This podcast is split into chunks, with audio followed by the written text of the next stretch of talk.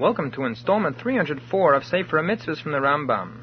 In today's portion, we will begin our discussion of Positive Commandment 246, the law regarding Tain V'Nitten, the settlement of all financial disputes. This law, known as the law of Tain V'Nitten, or the claimant and the defendant involves all the laws governing litigation and what is to determine when a person must make an oath and when a person must pay in a case of disagreement regarding finances. As the Rambam says, any case where people agree to something or whether there is a dis- dispute between them or disagreement as to the facts involved, the laws governing the settlement of the case are governed by Positive Commandment 246. This commandment derives from the book of Exodus, chapter 22, verse 8, which specifically is speaking about a custodian, a watchman. And as the verse says, Al kol dvar pesha, on any case of dishonesty, and the verse continues either involving an ox, a donkey, a sheep, a garment, or anything lost, asher yemar ki hu that the person states ki that this is it. What is the meaning of the statement ki that this is it? The Rambam quotes the Mechilta, which explains ki hu is referring to a case where the person partially agrees to the claim, known as a meidim b'miktsas, meida that he agrees, b'miktsas to a little bit of the claim. Let's say, for example, Reuven claims that he delivered something with to Shimon to watch, a hundred dollars. And when Reuven comes to claim, Shimon denies it and says, You didn't give me $100, you only gave me $50. In such a case, it's not a total straight out dispute. Shimon doesn't deny ever having been made a watchman. Rather, there is partial agreement. Shimon agrees that $50 was, was put in his trust. However, the other 50 they disagree about. This is known as Meida B'miktas. He partially agrees. And in such a case, the ruling is that this person is required to take an oath, an oath of the Torah, in order to keep from having to pay the other, uh, the other 50 he must take a shvua diaraisa, an oath of biblical origin. This idea of an oath applies not only in a case where someone was made a watchman, but in any other case of financial disagreement, such as a case when someone borrows money and partially agrees that he borrowed, but there is a disagreement as to the amount. In such a case, again, the borrower would have to make a shvua diaraisa, an oath of biblical origin. The Rambam tells us in his legal code that there are only three cases where one is required by b- biblical law to make an oath. One is the case we have mentioned here of a Meida b'miktsas, a person who partially agrees. Another is a case where there is aid echad, where there is one witness who is contradicting the person's testimony. A person denies, for example, having borrowed any money at all, and one witness says that he did borrow, borrow money. According to the law of, of the Torah, one can only determine a case based on testimony if there are two witnesses, not one, not one witness. If there were two witnesses saying he did borrow the money, then he would have to pay. But here there is only one witness. In such a case, the law of the Torah is he doesn't have to pay. However, he must take a biblical oath in order to avoid having to pay. Uh, the third case where one must take such a serious and strong oath is the case of a shemer, a person who is a watchman, who claims that the object was lost or stolen, depending on what kind of watchman he is, as we described earlier in the laws describing the different forms of watchmen. This shvuas hashemrin, or the oath taken by a watchman, is also a biblical oath. And these are the three cases where one is required to take such a biblical oath which is extremely serious. The person must hold a Torah scroll or something similar in his hands and thereby make an oath. And there is a very severe punishment should one take a false oath in such a situation. There are many cases of oaths which are required to be given by rabbinic decree, known as a Shvuas Hesis.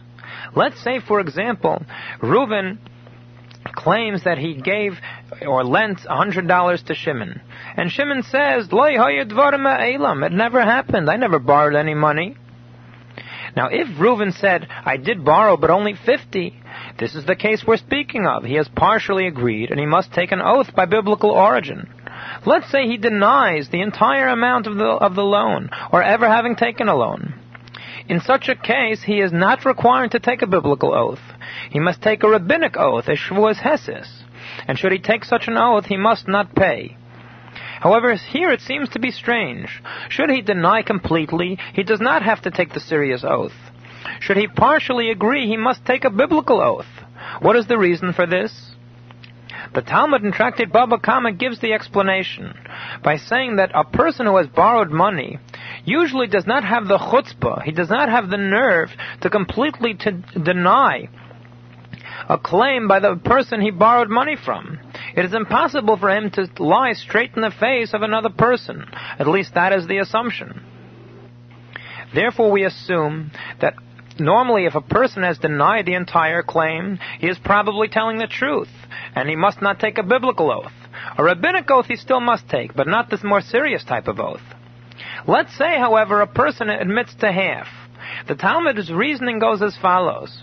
Why did the person not deny the whole thing? Because he didn't have the chutzpah. He didn't have the nerve to look at the lender straight in the face and say he didn't borrow a penny. Why then did he not admit the whole amount?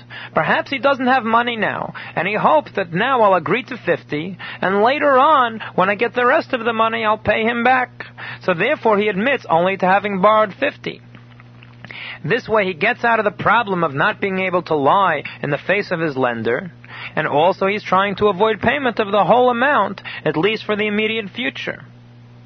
The Torah says, therefore, since he is trying to get out of paying, we will make, we will force him to pay by putting him in such a situation where we have to take a biblical oath. And the person would not lie in such a case, and therefore will come up with the money immediately. Because once we give him a chance to lengthen the time of payment, perhaps he will forget about it, or not pay it promptly as soon as he can. Therefore the Torah puts an oath upon this person in order that he should pay his loan promptly. We see here a rather curious thing. Positive Commandment 246 relates to a large variety of laws, very complex and very lengthy, as we will be continuing Positive Commandment 246 for several days to correspond to these laws in the Rambam's legal code.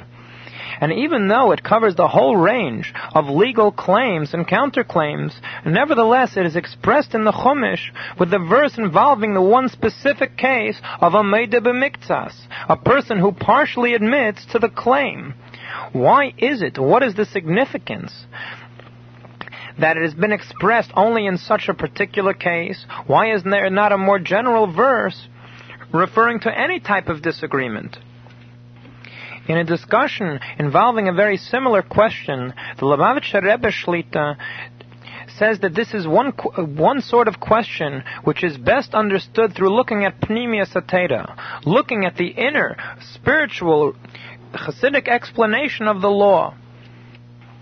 And the Rebbe explains that when we're talking about a claimant or a court case, in a spiritual sense, the majority of all cases involve partial agreement on the, on the behalf of the defendant. Who specifically here is the litigant? Who is the claimant? And who is the defendant? In general, we're speaking about the Yetzer Hara, the evil inclination of a person who has worked on the person long enough until they have sinned. And then he claims, after the Yetzer Hara, the evil inclination, has led the person down the improper path, then he claims, look what this person has done. The person must be punished. What does the Jew, the defendant, answer in such a case? In general, he is meida b'miktsas. He partially agrees. He does not have the chutzpah to completely deny the claim. He knows that he's not perfect, and he knows that he's done something wrong. On the other hand, he doesn't fully agree, because he knows that he has not given in totally to his evil inclination, and he has done some good things. Therefore, he is only partially responsible for what he did. He only did a little bit. He only partially agreed with his evil inclination. And since in general, very few Jews are capable, or everyone is capable, but very few actually totally fight off their evil inclination, and on the other hand, very few give in completely to their evil, inclination. Therefore, any claim or any litigation, so to speak, of this kind will be a case of partial agreement, And therefore, the, the, prototype of this law of litigation is expressed in the law of a partial agreement. What is the law in such a case? As we mentioned, we administer a shvua. We give an oath to the defendant that we have to believe him not only on the part which he has admitted he owes, that he must pay, but for the part that he says he did not borrow and he is not responsible for, he must take an oath. What is the significance of this in a spiritual sense?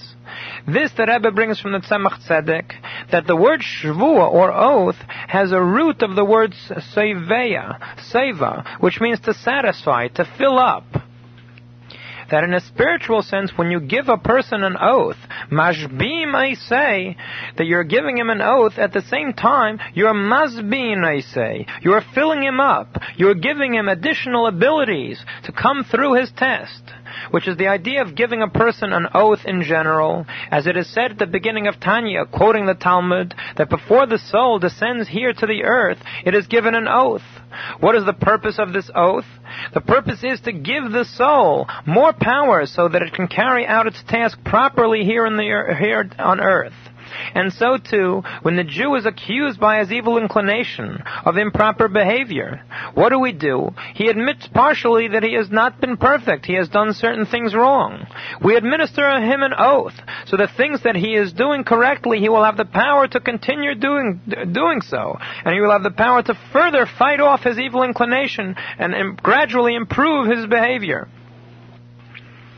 The Rambam concludes the mitzvah by directing us to the sources of the law, the third chapter of Baba Kama, the beginning and the eighth chapters of Baba Metzia, and chapters five through seven of the tractate Shavuos, as well as being sprinkled throughout various places in the Talmud.